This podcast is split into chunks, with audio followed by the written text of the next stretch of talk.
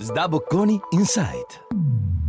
Hello everyone, welcome to SDA Bocconi Insight podcast. SDA Bocconi Insight is the hub for managerial contents and culture of SDA Bocconi, School of Management of Bocconi University. Who's speaking? I am Renzo Cenciarini. I'm Associate Professor of Practice at SDA Bocconi. My field of interest is entrepreneurship, and that's why I'm here to talk to you in this podcast about issues related to scaling up new ventures. Now, you might be wondering, why scaling up new ventures when everybody talks about starting up? The reason is that scaling up is a much more difficult exercise than starting up, contrary to what people think. So that is why I reckon we need to focus on scaling up. Whereas entrepreneurs tend to focus, obviously, on the startup phase. I mean, you can fail in startup and then there will be no scale up. And so what entrepreneurs focus on essentially is to figure out what the minimum viable product is, make sure that you have an MVP, test your minimum viable product, pivot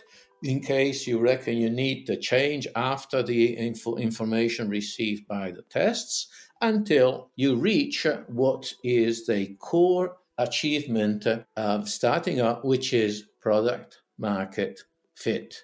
Once you have a product market fit, you generate revenues. And revenues are the name of the game, both in starting up and in scaling up ventures. Now, next, with revenues comes also the possibility to raise money. And raising money is what enables you as an entrepreneur to start the early scale-up phase. I like to divide the scale-up phase in two phases, an early phase and a later phase. The early phase is the one in which we validate the technology, we tighten up internal processes and systems, and we start building some sort of organizational structure. So the company starts taking shape. Now, once you start raising money, sometimes you find yourself flush with money, and there is often a tendency to overspend it. This is one of the first caveats that I give to people in scaling up. Lo and behold, research says that premature scaling accounts for 70% of failures of startups, 70%. Consequently, although you think you're treading solid ground, perhaps you're treading thin ice, and you should not risk too much with the money that you have. You've got to make sure that your ground is solid. Once you're reasonably assured that your ground is solid, then you can move to full scale up. What does full scale up mean? Essentially, it means volumes, it means quality, and it means standardized output. Volumes in what sense? Initially, you probably had batches or individual products or batches, and you move from batch to flow, production flow. Then, with the production flow, you must have a consistent quality. People have to be able to rely on a quality that's always the same. And standardized output means that there is a repeatability with the consistent quality that we mentioned before. This is the stage of full scale up. This is from a production viewpoint. Now, from a company culture viewpoint, there is a major change in culture. In the initial entrepreneurial phase, the culture was informal. It was the promoters, the start-uppers who were cohesive amongst themselves, and that's it. When you scale up, you need a formal structure. You need repeatable tasks, and you need a formal structure. Not only, but also management style. From the entrepreneurial management style, everybody does everything, essentially, to professional management. You start having people who are specialized in the specific tasks. Now, what is it that is needed in order to scale up? I like to think of three things that you essentially need to scale up. One is The new leadership style that we just touched upon, I'll go slightly more in detail on this. One is a scalable infrastructure. We need to grow revenues. Consequently, we need a scalable infrastructure. And the third is an effective marketing function. You're now confronted not only inwards, but outwards with market and competitors. Let's take a quick look at the three requirements. The first, as I said, is a new leadership style. What do we mean by that?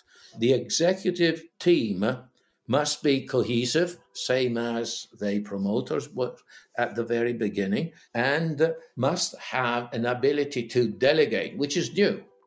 Entrepreneurs don't delegate, managers delegate. At this stage, late scale-up stage, we must be able to delegate, and we must be able to create repetition. We need repeatable practices. We need repeatable procedures. Consistent repetition. Finally, outwards, outbounds, if you want, the management team must have the ability to predict what the competitors are going to do and to predict market trends, inevitably. So this is the new leadership style. In terms of infrastructure, the infrastructure needs to be able to handle the increased complexity of both communication and decision-making processes. So communication must flow up and down and up both ways in the organization. Otherwise, the organization is no longer cohesive. And the decision-making processes must be structured and clear. The third point was an effective marketing function. And the effective marketing function has an internal effect and an external effect. The internal effect is the company at this stage must be able to attract new talent to hire, new customers, new advisors, new investors, etc. So an effective marketing function in the relationship with these people. And externally, the marketing function must be able to address the increased competitive pressures of a growing company. We are growing, and inevitably the competitive pressure grows on us, and we need to cope with that. Okay? Now, in terms of organizational developments, we need to build an organization. So in the initial scale-up phase, we started with the embryo of an organization, but now we need to have a proper organizational structure. What does that mean? Essentially, I would say 5 steps. We need to separate functions and department. We need to start having separate functions, separate departments. It's what organizational theory calls horizontal differentiation. We need to create hierarchical levels, which is what the organizational scholars call vertical integration.